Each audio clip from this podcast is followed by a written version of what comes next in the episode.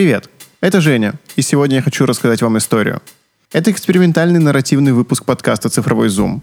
Карибский кризис, холодная война, Кузьки на мать и причем здесь фотография. Сегодня говорим о легендарном самолете-разведчике Lockheed У-2, из-за которого, кстати, Хрущев с Кеннеди чуть не нажали на маленькие красные кнопочки в далеком 62-м. 1954 год.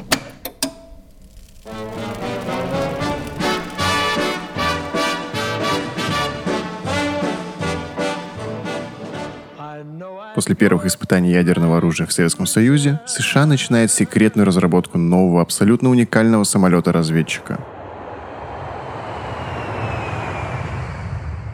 По факту, это был не самолет, а огромный летающий фотоаппарат. Особая фотосистема, разработанная специально для этого самолета, могла поворачиваться и производить съемку от горизонта до горизонта. В камеру были интегрированы системы для устранения тряски самолета и компенсации низкочастотных вибраций от двигателя. Специальную черно-белую пленку с физической шириной 9,5 дюймов по заказу производила компания Kodak. And whether you make snapshots, color slides or home movies, always use dependable Kodak film, the film in the familiar yellow box.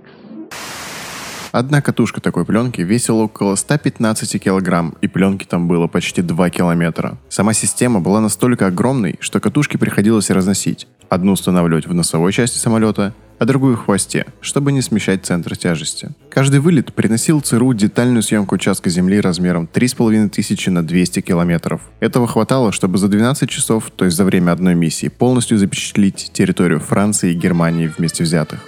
К тому же, все фотографии были стереоскопическими.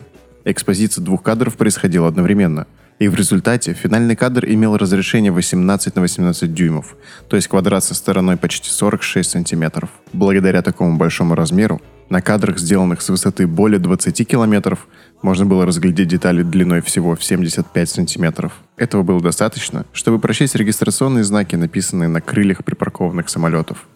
Но понимание и интерпретация мельчайших деталей было непростым делом, как минимум потому, что они могли быть частью военной техники – чтобы люди, которые интерпретируют изображение, знали, с чем имеют дело, президент Эйзенхауэр в 1961 году создает новый отдел ЦРУ – Национальный центр фотоинтерпретации, что дало новый виток в развитии такой науки, как фотограмметрия, которая занимается определением размеров объектов на фотографиях.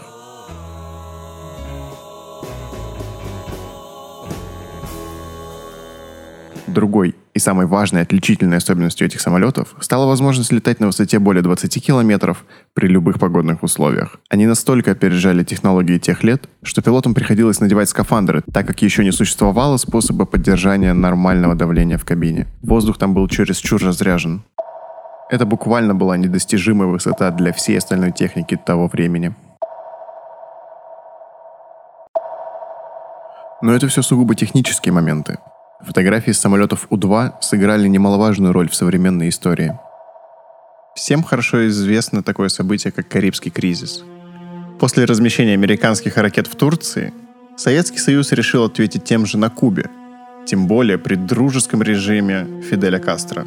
За 7 лет, с 1955 года, Самолеты совершили огромное количество вылетов над пределами других стран в разведывательных миссиях. Результатом одной из них стали фотографии строящихся позиций зенитных ракет Советского Союза на Кубе, после чего самолеты стали там летать до шести раз в день. Произошло то, что мы привыкли называть Карибским кризисом. Чуть не случившаяся ядерная война. Считается, что Карибский кризис стал переломным моментом в гонке вооружений и началом антивоенного движения –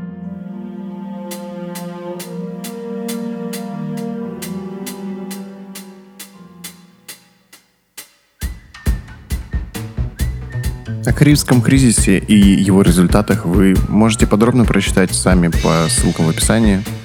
Если вы прослушали это в подкастоприемнике, в котором есть возможность оценки, пожалуйста, не скупитесь на них. Я надеюсь, что это было интересно.